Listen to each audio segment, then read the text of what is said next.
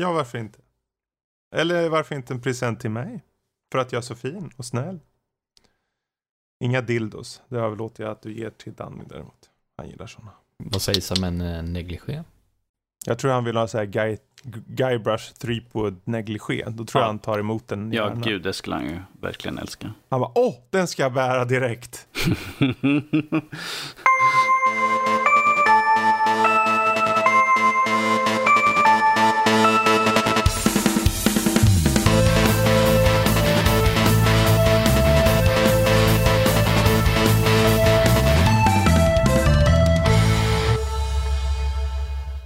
Hej och välkommen till Nördliv. En podcast om spel och nörderi av alla de slag. Dagens datum är den 13 i nionde när vi spelar in det här. Lite extra tidigt. Vi ska nämligen till Comic Con. Så då får man göra lite så här i förväg. Det här är avsnitt nummer 179. Jag heter Fredrik. Med oss har vi Kalle Det gör det. och Danny. Hello. Eh, ja, jag, jag tänkte innan vi börjar. Vi, du Kalle, eh, var inte du på DreamHack? Nej men vad var... Eh? Några kompisar som jag spelade CS med från Storbritannien kom och hälsade på och så gick vi och kollade på DreamHack. Och eh, jag har alltid ha- haft så här, även om jag inte vet egentligen vad jag pratar om, för det här var första gången jag var på ett sånt här event, så jag har alltid tänkt så här, bara vadå? Gå och kolla på det här live när jag kan sitta bekvämt i, i mina kallingar hemma och kolla på samma liksom, matcher. Mm, nej, mm, nej, kanske inte. Men speciellt i finalen, så vilken atmosfär det var inne. Eh, för det var ju, nu behöver jag inte gå in på alla lag och vad de var heter och hit och dit och sådär, men det kan ju säga att det var ju Astralis som är det, det högst rankade laget, de är eh, nummer ett. Och sen var det ju då North, eh, ett, eh, ett annat lag, som var nummer tio. som skulle då eh, spela mot varandra. Och, så att, och alla gillar ju en bra underdog story liksom, så är det ju bara. Så publiken hurrade ju givetvis på North. Och i finalen så fullständigt, speciellt i första kartan och sista kartan så fullständigt bara krossade de, alltså North krossade Astralis. Och se den liksom, atmosfären när varenda liten grej som North gjorde rätt så bara blev det så här applåder, hur, det hurrades och när Astralis gjorde någonting rätt så blev det så här lite, ah, lite dålig stämning, lite, så här, lite buande sådär. Um, och sen så givetvis eh, i vinnande stunden också, det var ju liksom applåder och konfetti och flyg hit och dit. Det var en bra upplevelse och jag kommer definitivt göra det igen. Det var jättekul att se, se live. Det var en helt annan grej vad jag förväntade mig att se, att se live. Då. Det är ju sånt där som man, så uppenbart, man tänker sig att det är på ett visst sätt. Men man kan egentligen aldrig veta det förrän man är på plats liksom. Så är det. Ja. Ja, men lite snabba intryck där. Mm, det var skitkul. Svindyr öl dock. Usch. Svin... Nej, fy fan! Ska 65 spänn för 3,5 Det var det jävligaste. för folk. Du först, Nej, det förstörde, förstörde hela Ja, upplevelsen. nu rann den ut. Nästan. Nästan. Ja. Ja. Ja, Ja, det ja. var kul. Men- Det var inte så dyrt heller. Det kostade, vad kostade det? 400 spänn Ja. eller sånt där. Då kan jag tycka att det, det är helt okej liksom. Och Globen är en bra arena också. Mm. Så att, ah, fullkomligt godkänt. Kommer göra det igen, absolut. Mm. Ska du lana kul. nästa gång? Absolut inte. Det står jag fast vid. Att jag tänker inte palla med min dator och alltihopa till sitta med några svettiga nördar när jag kan sitta hemma och vara svettig och nörda mig istället. Svett... Göra så. Bättre att vara ensam svettig nörd än eh, med massor med svettiga nördar. Det står jag där med fast med. Okej. För Lana, det har jag ju faktiskt gjort. Kanske inte så här stort DreamHack. Men Lana har jag ju faktiskt gjort. Och jag har nog av det. Så där tänker jag faktiskt stå fast vid, även om jag inte upplevt det. Ifall. Kalle, ifall Kalle inte får sitta i sina kallingar när han lanar, då tänker han inte göra det. Ehm, Sen gick vi faktiskt till ett så här stort internetcafé i Stockholm, Inferno Online. Vi gick ju faktiskt dit och spelade också. Så att man har ju lite fått den upplevelsen. Ah, okej. Ja. Då så. Sweet. Lite dreamhack var det där. Danny. Hur mycket te dricker du nu när du mår lite dåligt? Uh, ja, det är väl typ en 6-7 koppar om dagen. Och eh, mina koppar är typ en liter. Rookie numbers. Ja, Oj. rookie numbers. Wow. Come at me bro. Jag tänkte, men det, det lättar upp lite i strupen kanske och så. eh, Får systemet att rensas. Och... Mm, lugnar sinnet och allt sånt där. Smått Mm. och gott va. Ja, du kan få laxerande te av mig om du vill ha det också. Om du vill verkligen att det ska gå rakt igenom. Jag klarar mig. Jag, jag, det, det är gott nog med mitt vanliga te, så där behöver inget speciellt te. Ja, apropå saker som går rakt igenom. Vi tar vad som har gått, kommer tas och gå igenom. Eh, Den här veckan så har vi lite kort och gott. eh, Vi kommer snacka lite Battlefield 5 Beta och sen snackar vi Castle Rock under veckan som hänt. Och sen så då har vi ju eh, lite nyheter såklart, men vi har veckans diskussion som är våga vänta på spel. Finns det spel vi med flit avvaktar på att skaffa? Har vi spel vi inte köper direkt vid release och varför gör vi så med specifikt dessa spel eller typer av spel? Eh, och eh, ja, det är väl mer eller mindre programmet idag. Men vi hoppar in på det som är veckan som hänt. Ehm, jag tänkte det, det är ju mycket nyheter så jag tänkte jag börjar nyhetsänden just för att jag kände för det här eh, EU eh, som sl- slogs igenom är ju ganska intressant. Ska vi riva av det, det plåstret Ja, jag, jag, till att börja med? Ja, för jag kände det att där vill jag nog prata om det medan jag har det i huvudet lite. För om eh, man väntar ett tag så kommer man, vänta vad handlar det om exakt? Så, Men vad handlar det om exakt? ja. och så innan vi går in på åsikter kan man ju liksom lätt lägga ut vad det handlar om då. Så det är Mm. artikel 11 och artikel 13 då. Artikel 11 är då den här länkskatten, vilket i korta drag handlar om att eh, ja, tidningar, alltså nyhetsbyråer och sånt där ska eh, i större omfattning kunna få ersättning för sina ja, artiklar de publicerar och så vidare. Som exempelvis då en sökmotor som, som Google eller vad som helst eh, vill länka till en artikel hos då exempelvis Aftonbladet just så måste det. de då eh, eh, får Aftonbladet ta betalt för den då. Man säger så. Det är den. Hur, Kan- men ja. hur är det om, säg att vi skriver en artikel om ett ämne som, eh, som också finns länkat. Säg att vi säger, men här, vi skriver ett, en nyhet till exempel. Ja. Och sen kommer jag på, men det finns ju en bra artikel vi kan länka, här har ni en länk för mer information, till Mm. exempel till Aftonbladet. Måste vi betala skatt då? Nu, nu ska vi se om jag vågar svara på den här frågan. Jag vill påstå att svaret är ja. Men jag kan säga det direkt också att jag Ja. är väl, alltså ni är välkomna och både rätta mig och oss andra också. Mm. Jag kommer säkert ha någonting fel och om ni tycker att jag har fel också så jag är, välkomnar eh, kritik. Mm. Det, det är ingen fara så. Men jag tror att det, svaret är ja. Jag vill påstå det i alla Mm. fall. Eh, Men det är bara att skriva in ett mejl om det är någonting som vi säger som är fel så kan vi kanske rätta det. Ja, det är en ganska vi viktig säger- fråga. Precis, för, för det bör ju sägas, det här kom ju nu bara igår, eller när var det? Ja, det röstades igenom. De hade en omröstning i juni som där alla, det röstades ner. Då gick, tog de tillbaka förslaget, skrev om det och sen så eh, röstades de igen då igår, alltså i onsdag, Mhm. onsdags den 12 september. Och då kom det igenom. Det var en ganska stor majoritet som röstade igenom. Det var nog, eh, EU-parlamentet är ju 750-ish mandat eller något sånt där. Och det Mm. var 450-ish som röstade för och 280 något sånt där röstade emot. Något sånt, Mm. något i den stilen. Så det var ganska stor, eh, stor, eh, stor andel som röstade för. Mm. Eh, Länkskatten är väl kanske inte det, det, den stora frågan egentligen. För den är inte så farlig. Lite udda kanske, men den är inte så farlig egentligen. Um, utan det är ju artikel 13 som är den stora frågan tycker jag då. Och det är alltså eh, innehållsfiltret. Så om en hemsida till exempel, om syftet med den hemsidan är att eh, man ska ladda upp eh, innehåll på den då.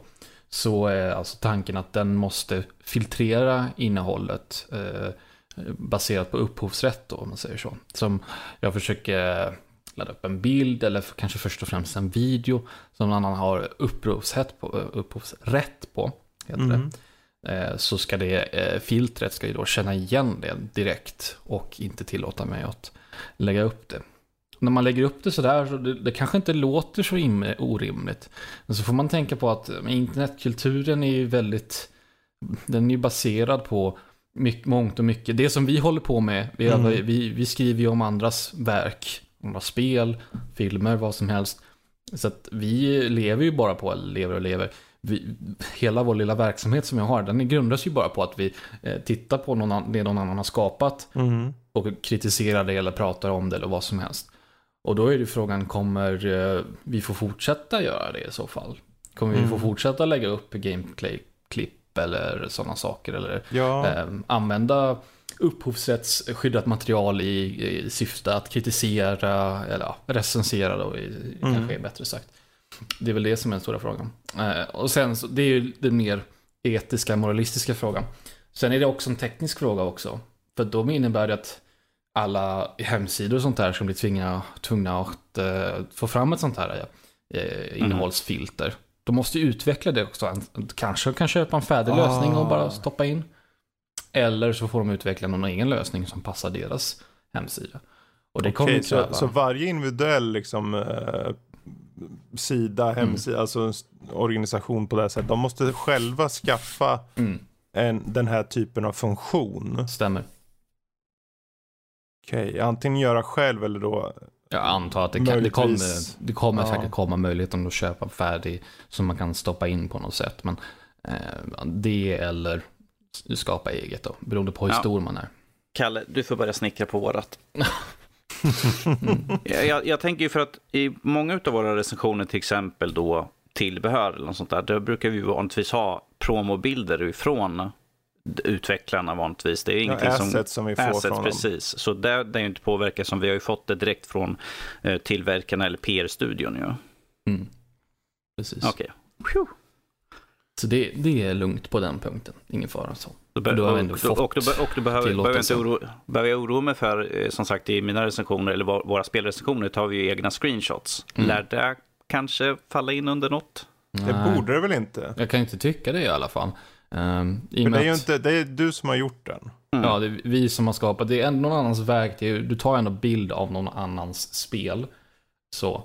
Så att visst, det är väl lite av en gråzon, men samtidigt så är det väl ofta så att vi ändå har fått liksom tillstånd, eller vad man nu vill kalla det. Det är ju ofta vi får en kopia av en, mm. en utgivare eller en PR-byrå, och då får man väl se det som något, på något sätt som att Precis. det är ändå ett godkännande. Mm. Så att ja. vi kommer nog klara oss ganska bra. Men, okay. men om man tar ett annat exempel, ta någon som recenserar film, som på YouTube till exempel, eh, och använder klipp från filmen givetvis. Precis. Eh, vad kommer hända där då i så fall? Eh, kommer inte det vara tillåtet då i så fall? Eh, de, det finns ju en lag i USA, då, det är Fair Use heter ju den. Mm. Och mm. där ska ju sådana saker liksom passa in, att det ska kunna, eh, kunna ta och använda någon annans verk i, i syfte av att just kritisera. Eller parodi eller kommentar, vad som helst. Precis. Det skulle ju ha varit bättre om de bara hade typ snirklat fram en bättre version av Fair Use-lagen mm. istället. Ja. Så jag, jag, tycker personligen att den här, det här direktivet, alltså den här lag, de här två artiklarna, de här lagarna, de, de eh, kommer från några som inte riktigt har koll på på läget, inte är bekant med mm. internetkulturen, inte är riktigt bekant med tekniken hur det var. Säg, säg där du vill säga, gamla fjärtar som inte vet någonting. Ja, det var ju fan hurrande applåder. Jag såg ett klipp från när de har röstat igenom och då stod alla upp och eh, applåderade. Det var väldigt, okay. det var så här, mm, ja, skott, skott. Vad? Ja, jag undrar det också. Woho, internet blir mer reglerat. Yay! Typ Vi så. använder inte internet själv, så jag... Wow! Ja, men typ. Det är bara Som, porr allting. Ja, presentera jo, nya förbättrade internet. Filternet. Haha. Mm, mm, mm, Hur går det för porrsidorna då? Nej. Um. ja. Så att, eh, ja, det kanske räcker att vi, vi lämnar det där, men jag vill uppmana folk i alla fall att om du inte känner till det så läs gärna upp om det och bilda din egen uppfattning om vad du tycker. Jag tänker inte så säga att du ska hata det här förslaget. Det är inte det jag tänker sitta och säga här. Utan läs gärna på lite grann, bilda din egen uppfattning om vad du tror och tycker. Och sen så, så är det ju ändå val snart. Alltså EU-valet är ju ganska snart ändå. Så att, eh, och sen rösta då efter det. I den mån vi kan, även om vi är lilla Sverige, så vi har bara så mycket mandat i EU. Men man får ju mm. göra det man kan helt enkelt. Absolut. Jag vet ju vad jag ska rösta på till EU i alla fall. Mm. Så. Ja men det är jättebra du säger det, det är ju verkligen sant. Um, Bra, men vi kan väl fortsätta med lite utredningar och sånt. För jag tänkte just det här med om EA och mm. eh, då i samband med Bal Be Balgen, jag på säga. Belgien, efter att vägrat anpassa det här system, eh, LOT-systemet då. Mm. Ehm, eh, Danny, du kanske känner till mer om det? Uh, grejen är ju att det här uh, EA's vd, pucko-huvud nummer ett, sådär, eh, uh, Mr Kostymnisse, gick ut för ganska länge sedan och sa att, ursäkta mig, att vi kommer ju fortsätta köra hårt på lootboxes i Fifa 18. Vilket det är det här primärt handlar om. Att de har ju valt att inte ta bort det, vilket de fick, har ju enligt lagen de måste göra. För att Belgien har ju sagt att lootboxes, det är gambling. Men att nu har EA sagt blankt, nej, vi tänker inte ändra, så vi, ifall, det, ifall det ska bråka så kommer vi ta och gå, gå, upp i rätten för att lösa det på ett eller annat sätt. Ja. Och eh, Belgiens eh, spelkommission har ju sagt liksom att okej, okay, fine, vi kommer göra det. Eh, jag känner att det är ganska mycket som hänger på det här egentligen. Ifall, för ifall Belgien vinner på det här så kan ju det bli en, mig, en start på liksom att fler EU-länder kan kolla över och se liksom att vi har ju fått lagstadgat här nu att det här är att lootboxes är gambling så kanske vi kan få det högre och högre upp och gå upp till EU-konventionen där vi kanske kan få igenom det. Och då måste ju alla spelutvecklare, oberoende hur stora eller små, måste anpassa sig då att lootboxes får inte existera, vilket jag ser som en bra sak. Men däremot ifall EA vinner så kommer ju de bara då säga att ja, men då kan vi slänga in i alla spel och det, sen kommer vi ha lootbox galore och uh, och så kan de då bli... peka tillbaka på det här domstolsfallet Precis. också och säga men vi fick försvara oss här och sen så kan de bara använda det som underlag i eventuella framtida eh, ja, eh, domstolsfall då också. Mm. Dock har Belgien sagt så här att ifall domstolen skulle gå emot dem så ska de gå in i deras grundlag och försöka ändra så att de kan återigen ta sig an det här att, att det finns så i grundlagen att, att, att lootboxes det är gambling så att de kan eh, attackera det på ett nytt sätt. Vilket ja. jag tycker är helt, helt rätt. Sådär. Ja, väldigt envist, men jag kan gilla ja, jo, ja, jo, men de har ju redan, problemet är att de har ju redan satt det som en lag i sitt land. Mm. Att det är olagligt med att EA, som är bara en kooperation, liksom, som kommer in och säger liksom, vi bryr oss inte om vad ni har för lagar i ert land, vi tänker göra som vi vill. Vilket är det absolut mest barnsligaste sättet man kan göra. Egentligen bara, nej, jag vägrar lyssna på dig. Ja, jo, men, men, som sagt, eh, överlag, det här är en så stor inkomst för EA att mm. ifall de får liksom att en börjar mopsa upp så säger liksom, och försöka stoppa dem, vilket kan leda till fler. Det ser ju de som ett hot liksom, mot de pengar de eventuellt kan tappa ifall det skulle gå igenom, ifall tvingas, fler tar sig an det. Tvingas Precis, utveckla bra tving... spel utan lootboxes. ja, ja jag, tror det nog, jag tror det är nog där det hänger mest för dem. Just det här att de behöver statuera exempel med att se, vi, vi ska sälja det här. För om mm. de ger med sig att de inte ska sälja i de spelen som han själv gick ut och yttrade sig om de här Fifa och det, med att han sa att ja men först och främst spelare kommer alltid få ett visst antal nummer av prylar. Det här är absolut inte gambling eller, eh, eller den typen av lootboxes. Eh, han, han stod fast vid det. Eh, och för att, för att då liksom, om han skulle böja sig, då kommer ju liksom hela världen i princip se att han böjer sig. Mm. Så det är, nog ett, det är nog mer av ett sätt för EA att visa att de tänker inte backa. Mm. Mm. Jag, tror... Eh, jag, tror... inte det har något med pengarna i det här fallet att göra. Utan jag tror i så fall är hotet mot pengarna rent globalt. Mm. Jag tror båda parterna har egentligen anledning att, att eh, stå hårt emot varandra egentligen. Mm. För EA, han, deras vd, de har ju sina investerare, aktieägare och sådana saker som säkert pushar på att mm. skulle det här liksom få den här eh, lilla snöbollen, skulle den börja rulla och bli större då som ni säger. Då, då skulle ju större, fler och fler inkomstkällor kanske då försvinna. Mm. Och det gillar ju inte de.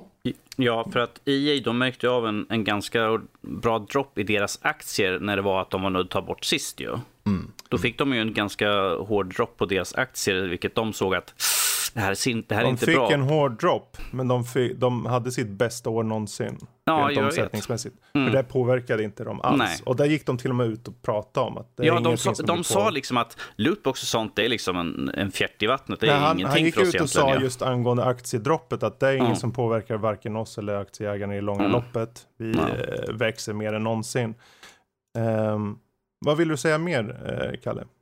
Nej, jag tänkte just det, och Belgien måste ju också, de, de måste ju också stå på sig egentligen, för mm. det är mm. ändå deras lag det handlar om liksom. Och Precis. de är ändå, de har deras, eh, vad, vad är det, deras eh, spel och, eh, ja, deras spel... Spelkonventionen. Spelkonvention, så heter det. Har ju ändå kommit fram till det beslutet, det har blivit en lag liksom, och där blir det ju mer av en principfråga snarare än en mm. ekonomisk fråga, att de måste stå fast vid det de har bestämt och ändå satt i lag. Och vi visar att bara ett ett företag kan inte bara mopsa upp sig mot ett land och deras lag, lagar. Liksom. Det, det, går inte. Det blir väldigt intressant att se vad det blir av det. För det är ju två som verkligen går huvud mot huvud. Mm. Uh, så vi får se. Mm. Ehm, jag tänkte vi hoppar över till eh, Battlefield 5. Eh, Just det. du hade ju kört betan där. Stämmer. Det var ju beta Ehm. förra, förra helgen då när vi spelade in det här. Och jag kan väl säga så här, börja så här och säga kort att det var jättekul när det väl fungerade. Ja, okej. Man förstår ju nu varför eh, de sköt upp det här spelet och det, det gör de nog med all rätt. För att betan, eh, det är säkert en äldre liksom, version av spelet. De har säkert någon annan version som de jobbar på nu som har de har kommit längre fram med. eller sånt där. Absolut, det, det kan jag gå med på. Men det var väldigt buggigt och ostabilt och sådär. Mm. Det, var det. Eh, det man märkte det mest, att spela själv flyter på ganska bra. Det var väl inga större problem som man stötte på där. Men Battlefield är ju roligast att spela med vänner och det var, vi fick krångla så himla mycket för att få in folk liksom och kunna spela tillsammans i en squad. Ja, jag försöker bjuda in det. Nej, jag fick inte. Jag fick alltid en notifikation. The squad could not be joined. Please try again later. Hej, okej. Eh, Okej, eh, det, det står inte att jag är med, men om, eh, det är så här, man har ju den här lilla rutan där alla, alla squad-medlemmar är. Mm. Det står inte att någon är med där, men om jag klickar sök, då söker alla tillsammans och hamnar, hamnar ändå i samma match, i samma squad. Okej, Ja, okej, ja men då, fun- då funkar det så då. Ehm, och sen så när man kom, väl kom in i matchen så var det lite, de största problemen jag märkte där, det var med när man skulle återuppliva sina lagkamrater och sånt där. För det var, de har ju ett sånt system som återkommer då från, från eh, Battlefield 1 där man kan antingen välja, liksom försöka sitta, om man blir, dödad då, så kan man liksom välja att vänta kvar, försöka bli återupplivad av en, eh, av en, eh, av en squadmedlem till exempel. Eller så kan man då välja att så här, snabba på den här processen och sen få hoppa tillbaka till spanskärmen. Så det var någonstans där jag hamnade i någon slags limbo där liksom jag dog, men jag blev återupplivad samtidigt. Så att jag hamnade i spanskärmen, men min karaktär var kvar i kartan, stod och gjorde ingenting, men jag fick inte spana igen. Alltså den här lilla timern som blir, ja du får spana om fem sekunder, den stod och tickade konstant på nio sekunder. Så då, Mm. ja, Ah, då var jag fast där. Jaha, okej. Eh, så att, eh, det var Kalle, inte Kalle, så Kalle, kul. Kalle, även ifall du hade, gjorde så, så gjorde du säkert bättre ifrån än vad jag skulle ha gjort i spelet. Med 100% sannolikhet, ja. Eh, de bitarna sagt, det är ju, alltså vid det här laget så har man blivit, va- blivit van vid att beta, det, det är inte beta egentligen, det är bara ett demo. Man får bara testa på spelet, oftast multiplayer. Det är mer eller mindre färdigt. Men i det här fallet så var det ett beta i alla ordets betydelser. Mm. Eh, och man har blivit lite ovan med det, att det faktiskt kan vara ett väldigt ofärdigt spel. Eh, Ja, det är att- märkligt på ett sätt. Man tänker ju ofta så här, ja, en beta, nu ska vi se hur spelet kommer vara. Mm. Så har man ju tänkt många gånger, alla beta, de, de slänger ut beta för de vill ju testa servrarna oftast, känns Mm. det som, mer än eh, spelet. För det, som du säger, det är oftast klart, eller nära klart liksom. Men Mm. här, men det är ju märkligt om det skulle vara så, visst det som du sa, det kanske är en väldigt tidig bild, det kanske är liksom en de, eh, själva Det är en programmet i gammal sig. är Ja. från tidigare liksom. Eh, men det är ändå så Ehm. pass nära att de vill visa upp det. För Mm. det är ju bara någon månad ifrån. Ja. Ehm, så att, eh, ja, men jag... Ja, jag har ändå lite tro om att DICE kan nog fixa det här Ja. ändå. Det, det, det kommer nog gå. Alltså, för i övrigt så är, funkar spelet skitbra. Det, det var verkligen skitkul. Var- spelade med tre kollegor. Var fyra stycken i en squad och sprang runt och stöttade varandra, liksom återbliv varandra, kastade um, ammunition och liksom så här, första bandslådor och sånt där och liksom så här, verkligen samarbeta. Och det var hur kul som helst och liksom sådär. Mm. Så det var inga konstigheter. Ehm, så att eh, jag tror att de kan få bukt på de här eh, tekniska eh, problemen så är det, kommer det vara klockrent spel sen Mm. när det släpps. Så att jag bara hoppas att de, de, de lyckas med det. Sen har det varit massa andra kontroverser också runt omkring med, ja, igen med eh, karaktärer som vi har pratat om innan, kvinnor och så, så här, hit och dit och ja, eh, så här, eh, hur, hur tillvida, ja, olika personer har olika här, eh, ursprung ska vara på de platsen de är och så vidare. Men det kan vi skita i. Det, Mm. det, är, inte, jag. det är ändå multiplayer. Där det spelar roll är i kampanjen om något. Eh, multiplayern så kan man få, få personifiera och eh, anpassa sina karaktärer bäst man vill. Det är inte hela världen. Tycker jag då i alla fall. Mm. Eh, och så. Så det har varit lite andra Det låter ju ändå som att, ja, visst, bugg, om man sätter åt sida buggarna så känns Mm. det ändå som att det finns en bra grund där och, och Det så tycker liksom. Ja. Så man ska gå in på något, något på gameplayet, någonting. Det jag insåg jag nu att jag inte knappt pratat om det egentligen. Ja, ja, ja. Ehm, så de har justerat lite smått nu, så nu kan man eh, återuppliva varandra. Inom en squad så kan alla återuppliva alla. Egentligen. Mm. Eh, så en sjukvårdare kan ju springa runt och återuppliva vem som helst. Men eh, man kan också göra en sån här buddy revive, så att eh, då tar det lite längre tid att återuppliva någon. Men du kan, och de återupplivas inte med full hälsa då. Eh, men, men du kan fortfarande säga om, om eran sjukvårdare i eran skåd dör så kan någon annan komma och återuppliva honom då och så kan ni liksom eh, gå vidare.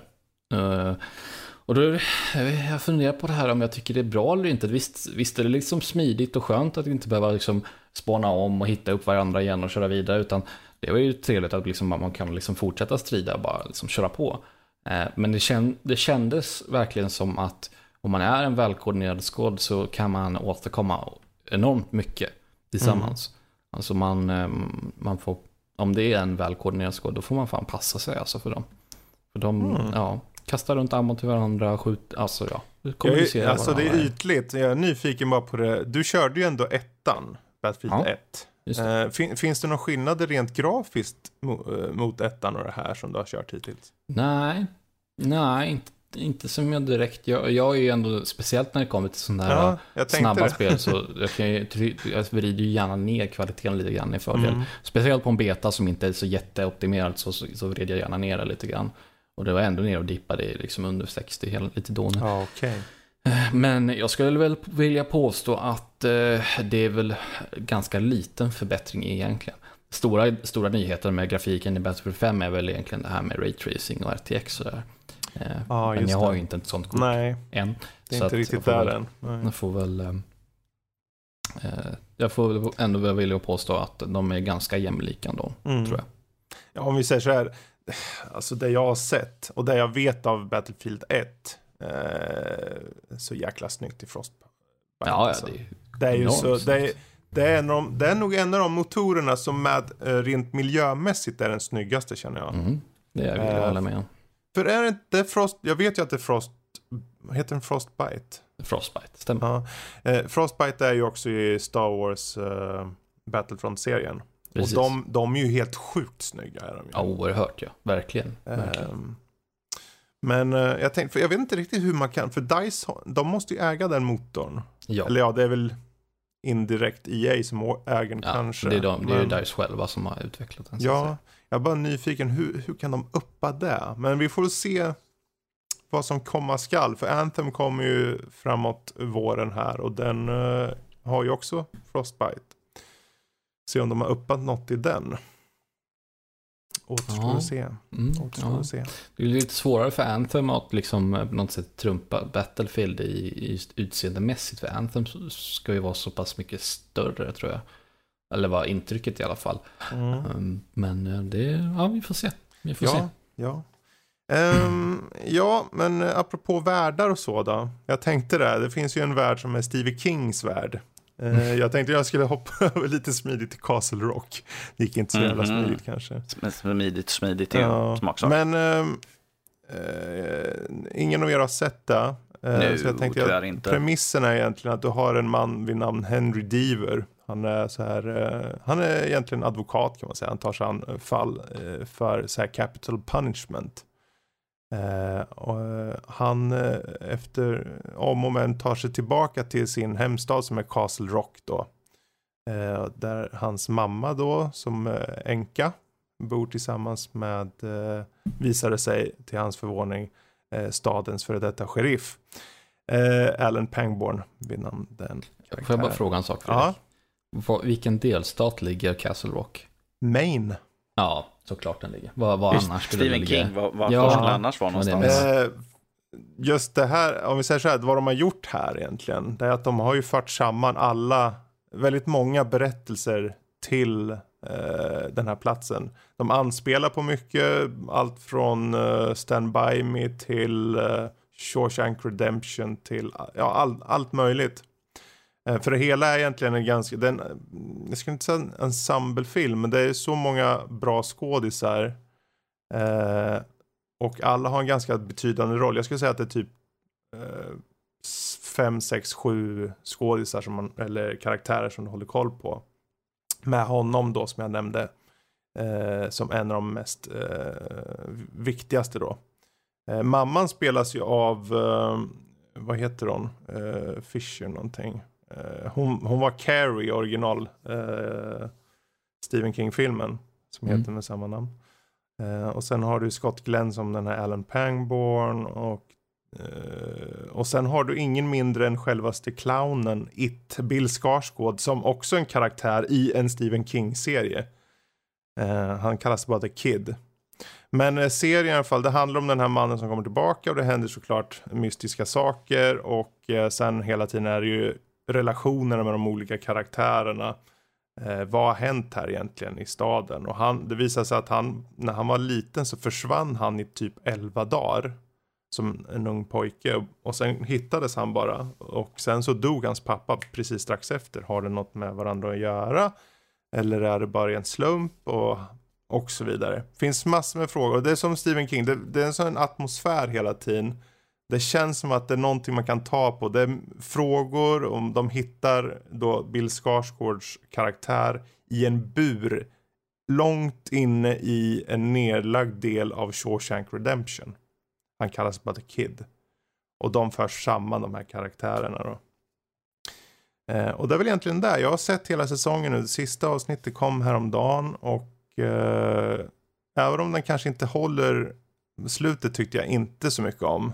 Det var lite snörpligt nästan. Men det är gjort för också att eh, ge en säsong till känns det som. Eh, sen kanske med ny karaktär, nya karaktärer. För det känns lite antolo vad heter anthology-stuk på det här. Jag skulle, gissa, jag skulle gissa på att första säsongen är de här karaktärerna som vi såg i den här säsongen. Och sen kommer man följa, för de gör en liten... Eh, eh utan att spoila för mycket, men de har en karaktär som, eh, som hintar om att hon då ska ta sig vidare eh, västerut. Eh, och sen eh, hon sitter och skriver på ett litet manus som heter Overlooked.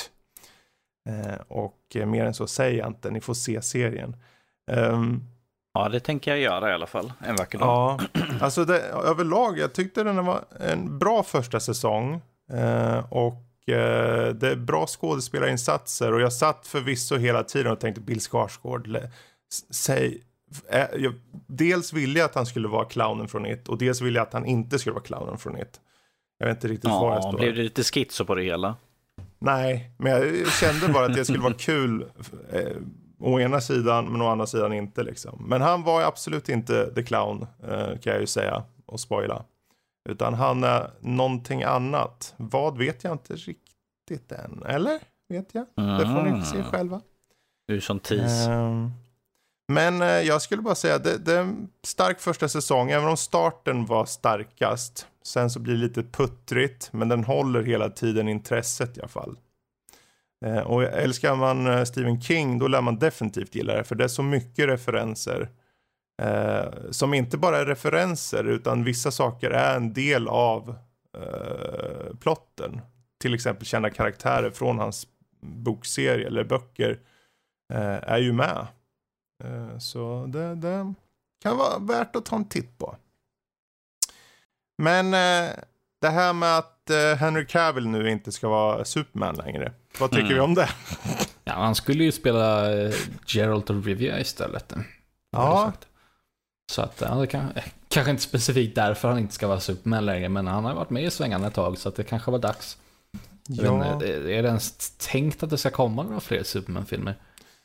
Ja, alltså jag tror det är väl lite det som var problemet för de var väl i förhandlingar och förhandlingarna mm. gick inte igenom för att han vill ha mer pengar vad det verkar som än vad Warner Bros vill betala.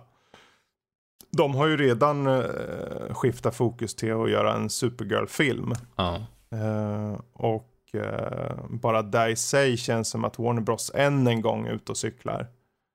Jag tycker det är han är ju Superman och de har investerat så mycket för att få igång en. Och de ska ju mm. uppenbarligen fortsätta med samma universum. Mm.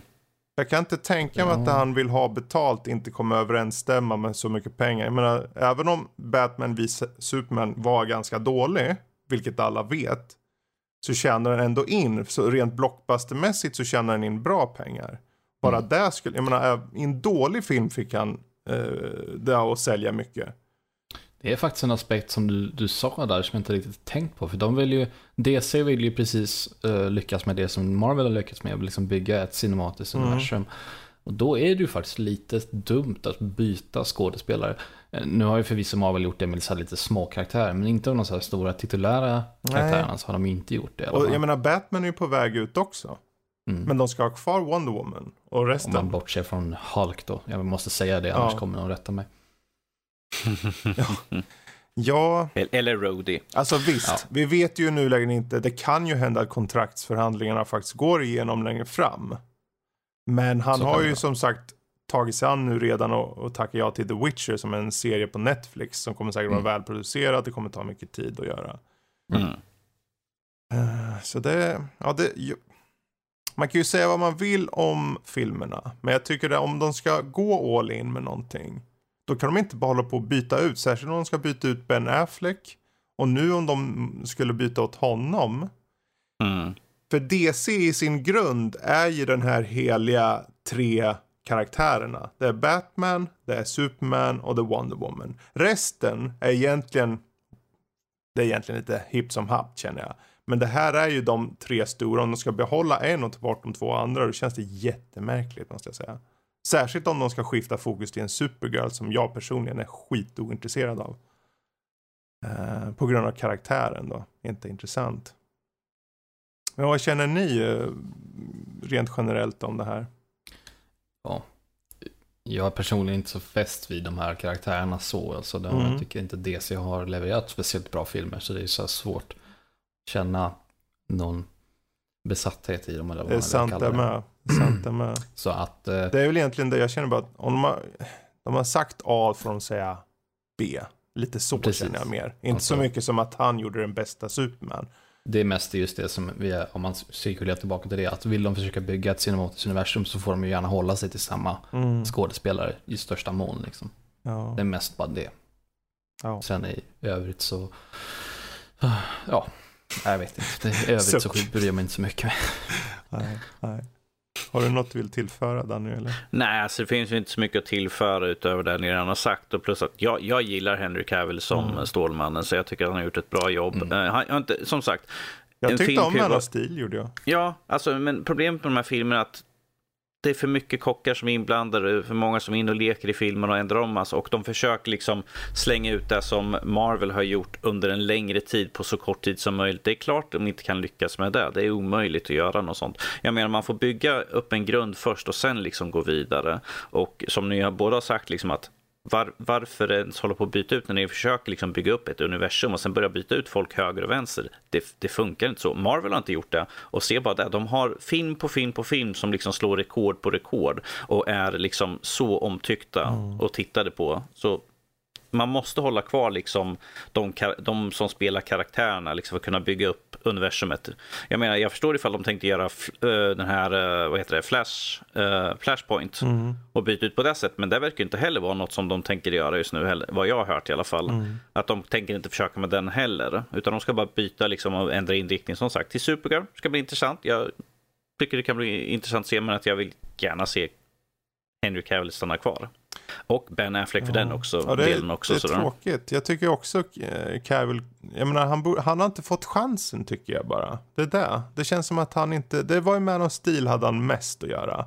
Mm. Varför kunde du inte fått en Man of Steel 2 som man borde mm. prata om så himla länge men att de aldrig fått tummen ur arslet liksom att göra den? Ja. För att de bara, åh nej, åh, vi gjorde den här filmen, folk tyckte inte om det, nu måste vi ändra om allting. Åh, Wonder Woman gick bra, nu måste vi ändra om allting så det är som Wonder Woman. Uh, uh, uh, vad gör vi nu för någonting? Det är vi kan inte göra... bara liksom. Ja, precis. De, de får panik för minsta lilla och måste liksom ändra om allting. Kör, kör ditt egna race, bry inte om liksom vad andra liksom, kör det som ni gör bra och gör det rätt från början istället för att hålla på och stressa mm. runt och slänga in nytt folk höger och vänster.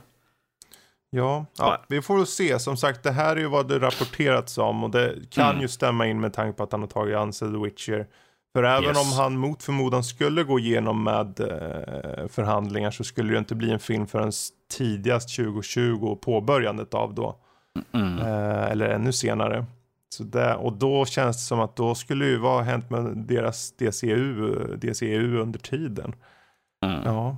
ja, vi får se. Men vi gör så här, vi tar och wrappar upp på eh, veckan som hänt och går till veckans diskussion istället. Mm. Våga vänta på spel. Vad menas med det? Jo, finns det spel som är med flit avvakta på att skaffa? I så fall, vad är det för några spel eh, som vi då köper direkt vid release och vilka är det vi inte köper vid release? Ehm, vi kan slänga ut frågan. Finns det någon som till att börja med köper spel? Eh, är det, finns det vissa typer av spel som ni alltid köper vid release? Eh, jag tror folk bör, bör veta vilka spel jag köper direkt till release och det är Assassin's Creed-serien. ju Mm. Så. Eh, Men Eh, är det Batman. liksom, det är, det är inte ens att du kollar upp utan du, du köper direkt eller är det just för att det är en lång serie eller? Alltså jag kollar ju upp eh, mycket på grejerna. Eh, speciellt på serier som jag tycker om så brukar jag alltid följa dem från det första man hör om dem och liksom se. Eh, jag kan vara väldigt kritisk och sen liksom kollar jag gameplay, jag, kollar, jag läser allt som jag kan om utvecklingen och, Och allt sen sånt där. köper du Assassin's Creed i alla fall. Sen köper jag i alla fall. Alltså jag, det, alltså jag kollar mycket men att i slutändan så är det liksom min... eh, Är det, spe, är det en spelserie som jag tycker om så är det klart jag Mm. vill följa den. Eh, Ifall det inte har varit liksom att jag ser att de har gjort om allting, de har tagit bort allt som har någonting med, med serien egentligen att göra. Skulle de ta Assassin's Creed och göra om det till ett RTS plötsligt, då skulle jag nog vara så här... Nej, jag kan nog vänta ja. Mhm. och se gameplay på liksom, se när andra kör någon Let's Play eller något sånt där på Mm. skiten istället. Men finns det någon typ av spel eller något som du då med flit avvaktar på att skaffa? Då? Uh, vanligtvis, nu tänker jag låta som Robert, vanligtvis är det av monetära in, eh, monetärt som gör att jag kanske väntar med vissa grejer så för att man kanske inte har råd att köpa dem. Men att eh, en, en del spel är det ju att man kanske är liksom, ja, jo, jag har tyckt, jag tyckte om förra, men jag vet inte riktigt. Um, uh, jag kan ta som Tomb Raider. Jag har kört de två föregående spelen i, i de nya, men jag har inte köpt dem vid release. Mm. Det har jag väntat med istället. Mm. För att uh, dels för tid, dels för pengar och dels för att liksom så här, mm, ja, jo, den har ju väldigt många av de traits i spel, springa omkring samlandet, utforska och sånt där, men att jag har alltid varit lite så här, ah, jo, ah, mm, har jag tid, har jag, mm, ah, jo, jag vet att jag säkert kommer bra men jag kan nog vänta lite grann och höra lite grann vad andra säger om spelet. Mm. Uh, det är väl vanligtvis där liksom, uh, är det bra.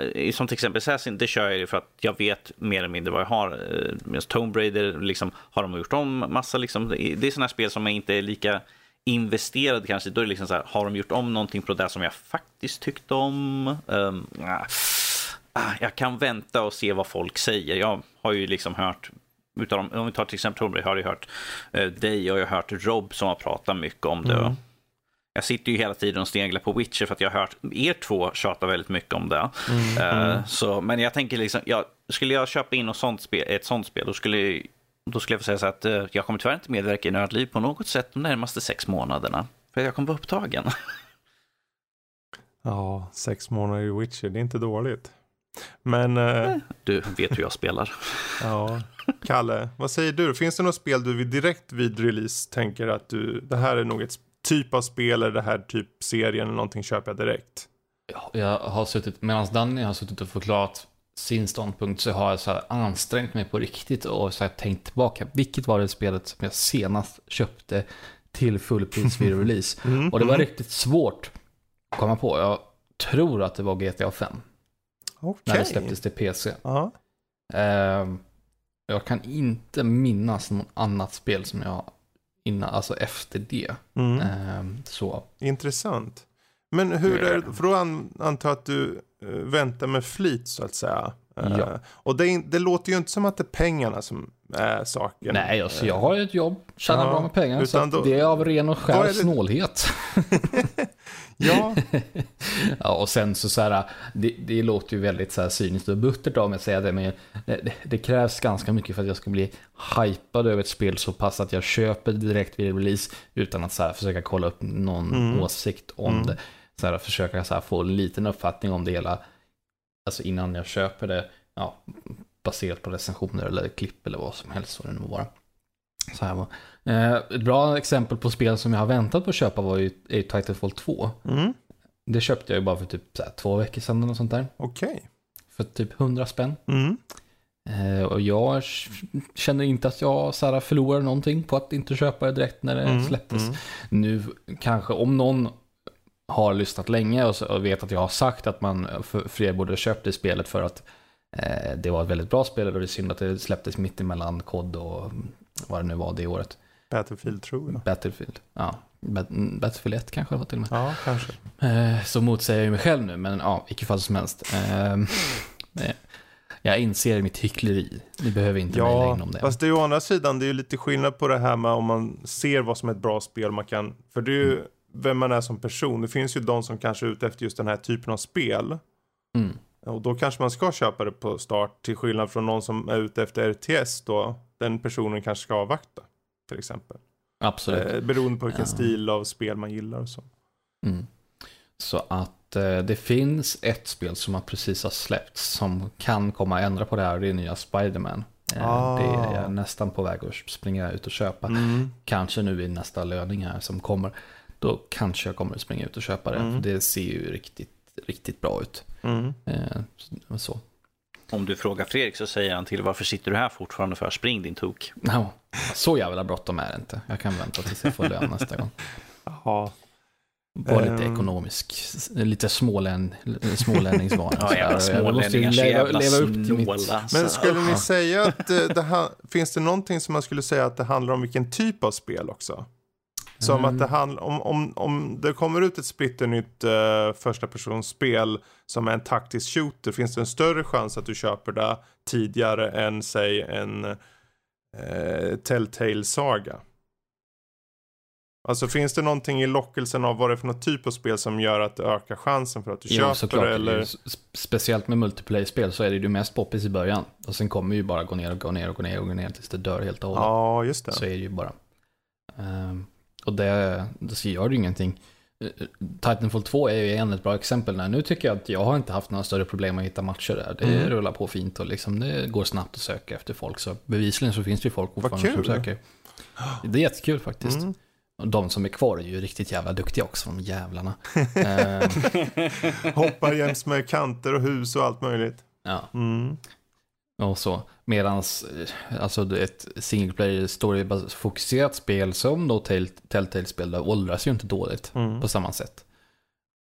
Så, så det, det är absolut, visst har det att göra med ehm, vad det är för typ av spel, 100%. Ja, för jag funderar, jag tänker som när, nu när den här Battle Royale-vågen gick. Eh, för Mm. det känns som den har dämpat sig lite ändå. Lite smått sådär. Uh, I Det alla har fall i hypen. Det är klart att Fortnite är ju asstort såklart. Men uh, känns, känns som att hypen kring det har lagts ner lite. Men då i höstas, förra hösten när Battlefront, eller vad säger Battlefield, vad heter det? Playernos Battlegrounds heter det. Precis. Eh, när det var som hetast där, då var det ju hela tiden, alla snackade om olika typer av Battle Royale, men det var ju först och främst eh, Battleground som var det stora. Och då kändes det som att många säkert gick ut och köpte det eh, utan att veta liksom. De avvaktade inte alls, de köpte det för att hypen låg där. Ehm, skulle ni säga att det finns, nu, nu inte, om du då Danny, finns det något spel som du kan tänka dig som inte är Assassin's Creed som kan bygga upp hypen så mycket så att du kanske köper det från start i alla fall? Oh, ah, ja, det finns det säkert. Alltså, som, alltså, vi som recenserar spel får ju möjligheten att testa på så mycket.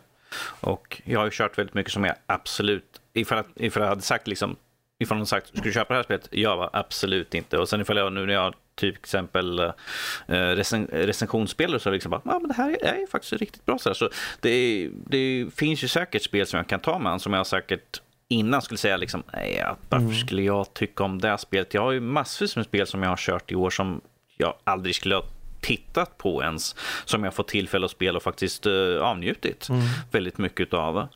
Eh, så chansen är ju väldigt stor för det. Mm. Eh, Jag kan inte komma på något exempel direkt just nu, men att det finns ju spel som jag kikar på och så där liksom, jag bara, ja, men det där verkar som ett coolt eh, koncept liksom och det kan ju säkert vara intressant och det är liksom en genre som jag tycker om. Men ifall du säger liksom så här, ifall du skulle komma så här liksom, ja men Danny, vad säger du om uh, Duke ja, när Civ 7 kommer ut? Är det 7 som kommer ut nästa gång? Det är det nog. Ja, precis. Ska vi, så ska vi köpa det och ska vi spela ihop, vilket du har försökt med femman så länge, mm. så många gånger. Jag skulle man säga så här, nej, inte min typ av spel. Så mm. skulle, jag skulle säkert tycka det var kul ifall vi, ifall vi faktiskt satt oss och spelade, men att det är bara, just nu är det bara en tjockskallig ja. principsak sådär. ja, men så är det ju med mycket också det där med att man mm. avvaktar just för att man kanske inte tror sig tycka om någonting. Liksom. Man, ja. man inte vet och så är det ju, så är det för mig med. Liksom. Uh, men jag har satt och funderat själv om det finns något spel som jag väntar med att köpa. Och det, det känns som att ju äldre jag blivit desto mer har jag börjat avvakta med spel. Inte på grund av att recenserandet och det utan rent generellt på, på, på grund av tid. Eh, på grund av att jag känner att när jag väl, om jag ska lägga ner pengar på något, då ska jag verkligen eh, vilja spela det. Och den där, mm. den där lusten av att spela måste finnas där på riktigt. För ibland så är det liksom man kommer på sig själv och vilja spela något man inte vet vad. Ni kanske varit, varit där någon gång. Man kollar i sitt Steam-bibliotek eller om man har något i hyllan för konsolen. Eller så. Du, jag har det varje gång jag funderar, liksom slår igång Xbox ja. och sätter mig i datorn. Jag bara, vad ska och, jag? Och, jag har ju kört, börjat starta de här 15 ja. olika spelen, kanske ska avsluta någonting Nej, men Jag kommer ju på mig själv att vara i de tankarna och då tänker jag, men varför ska jag då köpa ett nytt spel? Det finns ju ingen mm. anledning för mig att köpa ett nytt spel om jag har spel men jag uppenbarligen inte spelar dem. Mm. Um, så därför, jag tror inte jag köpt, när tusan köpte jag spel senast? Jag har det är däremot, om vi ska säga sådana som man kanske väljer att köpa vid release. Jag köper inte så många vid release. Det är väldigt få. Men ganska nära in på kan det finnas indiespel, sådana här riktigt billiga indiespel som har på Steam-reor. Mm. Eh, som man, jag drar till med eh, bara av så här, ja men det där har jag hört lite om. Och då, då känner jag oftast att eh, den, det är en mindre kostnad, det hjälper ju såklart. Men oftast blir det lite av en gamble och jag tycker om just den där känslan av att jag slänger inte ut så, ut så mycket pengar. Och eh, det kan bli kul att få något nytt. Jag kommer ihåg att jag köpte They Are Billions eh, nu i somras. Eh, som är ett typ mm. RTS eh, i ett survival RTS som är typ ganska svårt efterhand. För det kommer enorma horder hela, hela tiden. Och that's it liksom. Men då, jag för, för jag tänkte att det här kanske inte är min typ av spel. Men när det var nedsatt mm. tänkte jag, jag, jag köper det. Men det var ju som sagt, jag hade med flit avvaktat. Jag hade spelet på min lilla önskelista där. Och tänkte nu är det dags. Så jag skulle, jag skulle nog säga att jag avvaktar för det mesta då. Um, yeah, jag, jag kollar på min lista över spel jag har spelat i år. Mm. Som, som, som jag för nu inför hösten och sådär när vi kommer till alla sådana här Goty och allt sånt där. Ja. Och det enda som jag ser som jag har köpt för egna pengar är Far Cry 5. Mm. Och det enda spelet jag vet att jag kommer med säkerhet köpa mig nu i höst är Assassin's Creed. Mm. Jag sneglar lite grann Tomb Raider också, men det spelet kommer jag vänta lite grann med i alla fall. Det vet jag med mig redan. Att jag är intresserad av det, men att jag kommer vänta tills någon annan har kört och kan säga mig, mm. ge mig plus och minus på det. Mm. Jag får backa lite på mina påståenden. Okej, okay, nu, nu, ska vi se. Nu, se. Nu, nu, nu, blir det andra bananer. jag köpte Postscriptum när det släpptes. Så köpte jag till och med eh, Deluxe Edition också. Oh. Förvisso inte så här full full prisspel. Det kostade 38 euro. Mm. det var väl inte ett 600, 600 kronors spel. Men... Så du slängde inte ut typ 150 som jag gjorde för Far Cry eller något sånt där? Ja, men rätt ska vara rätt i alla fall. Så hade vi något annat här också. Ska vi se. Ja, Tannenberg köpte jag också när det släpptes. Det. Också igen, inte så här fullprisspel. Kostade, enligt den här så kostar det 1349. Så att det är, mm. ja, ja släpp, köpte när de släpptes, ja. Men det är inte så här 60 euro-spel. Det, det, jag håller på att scrolla mm. tillbaka i min, min eh, lista här av saker jag har köpt och jag börjar bli rädd över hur mycket nycklar jag har köpt i, i CS. Men det, det är en helt annan historia. Ja, ja. Eh, så. Nej, men jag, får, jag, är, jag är bak på 2015 och där är inte någonting. Faktoria köpte jag Nej, det gjorde jag inte alls när det släpptes. Det skojar bara, det fanns långt innan. Så det fanns vissa undantag. Men eh, Men det känns som att eh, vi var lite där förut just det här med att eh, en viss kategori av spel kan ju, kan ju mm. lämpa sig för att man gör ett tidigt köp. Sen mm. om det råkar vara sådär billigt så hjälper det ju till ja. i beslutet. Mm. Om det inte är fullpris. Precis. Ja. Nej, men vad... jag, jag, känner, jag, känner ju att just vi kanske sitter i en annan sits, för jag kollar på alla spel som jag har spelat och alla har varit typ i recensionssyfte. Mm. Plus att de andra spel som jag har fått i år har jag liksom fått utan, i födelsedagspresent av mina bröder. Så det har inte varit så mycket som jag har köpt. Och då har det varit sådana här spel som har legat på min lista mm. ganska länge. Liksom, det här är ett spel jag skulle vilja ha. Jag fick till exempel, jag tror det var i födelsedag, jag fick, eh, då fick jag liksom Final Fantasy 50, jag fick eh, senaste Batman-spelet och eh, ett till som jag inte kan komma på just nu. Mm. Så jag fick tre, spe, tre, tre sådana enorma spel. Uh, så du, vet vad vi brukar säga när vi pratar om spel, Freke. En vacker ja, dag kommer jag spela det här.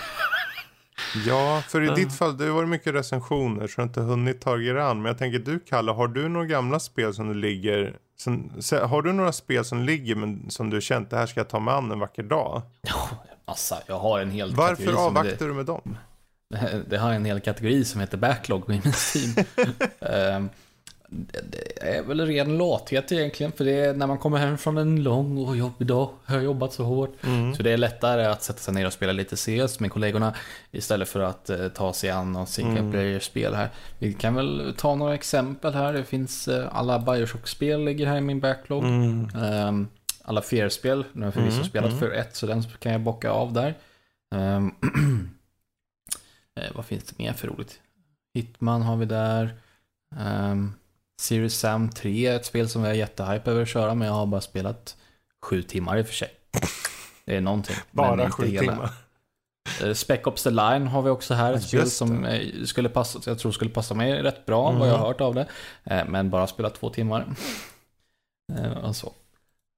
Ja, men jag tänkte det var mm. intressant för den, den frågan Visst det här vilka spel avvaktar vi med flit? Det går ju att ställa den, men går ju att ställa frågan, okej, okay, när vi väl skaffar spelet, varför avvaktar vi med spelen då, om vi ändå har köpt dem? Um, för det, jag tänkte själv på det lite så här, men varför köpte jag den? För jag körde ju They Are Bill, jag köpte They Are Billions och sen körde jag det lite i sträck så här sju timmar. Men jag tror mm. för min del så skulle jag nog säga att jag sätter ribban lite på att Eh, dels känner jag att jag fått ut vad jag vill få ut det. Då är jag nöjd. Även om det är 50 minuter eller om det är 7 timmar eller 50 timmar. Eh, I The Are Billions fall så när du kör en omgång då är den omgången klar. Får du börja om hela spelet.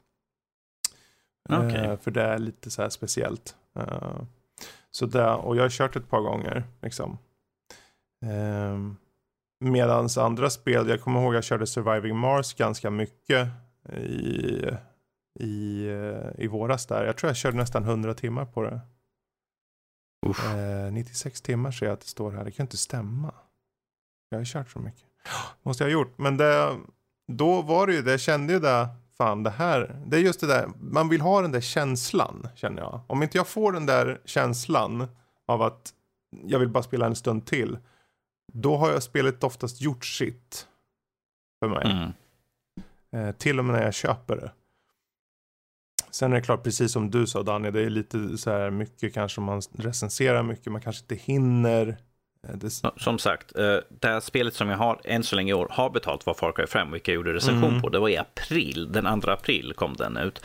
Och sen spelade jag aldrig klart det, för att det kom recension. Jag spelade ju klart det nu här i somras, mm. lyckades jag få spela klart för att vi hade lite, det var lite tomt, jag hade liksom lite ledig tid mellan recensioner, så jag faktiskt mm. fick typ ett par dagar emellan och sen var det recension och sen var det typ ett par dagar till. Så det tar ju lite grann tid för att de som vi faktiskt tar och lägger pengar på. Uh, och det, jag känner att det kommer bli samma sak med Assassin's Creed mm. säkerligen. Sådär. För oberoende om vi får in det eller inte får för recension så kommer jag ändå köpa mm. det. Så att jo, men precis. Kommer, kommer, kommer spela skiten ur det vilket som.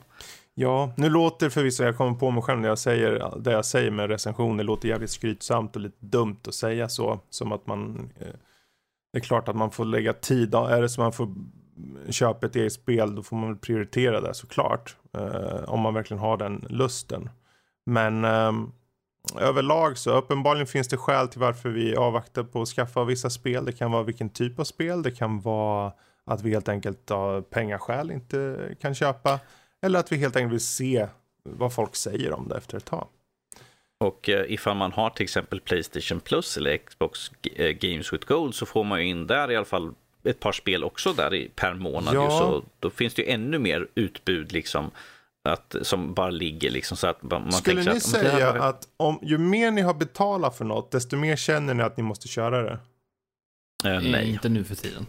Nej. När jag var yngre, kanske för en sisådär en 5-10 år sedan, ja. Jag hade spel som jag inte gillade speciellt mycket, men eftersom att man inte hade så mycket pengar och föräldrarna inte, kanske inte ville att man skulle köpa nya mm. spel så ofta. Så då, då kramade man verkligen ur varenda mm. minut av innehåll i alla spel. Eh, men nu för tiden, nej. Mm. Jag tänker, för det kanske är många som tänker så. Eh, jag tänker också på samma sätt som ni där det är nog lite så här beroende, det sa jag ju förut liksom. Köper jag ett och sen är jag nöjd med det, då är jag oftast nöjd så att säga. Men, ibland, ibland blir du inte ens klar med spelen och känner att du är nöjd. Ja, så. herregud.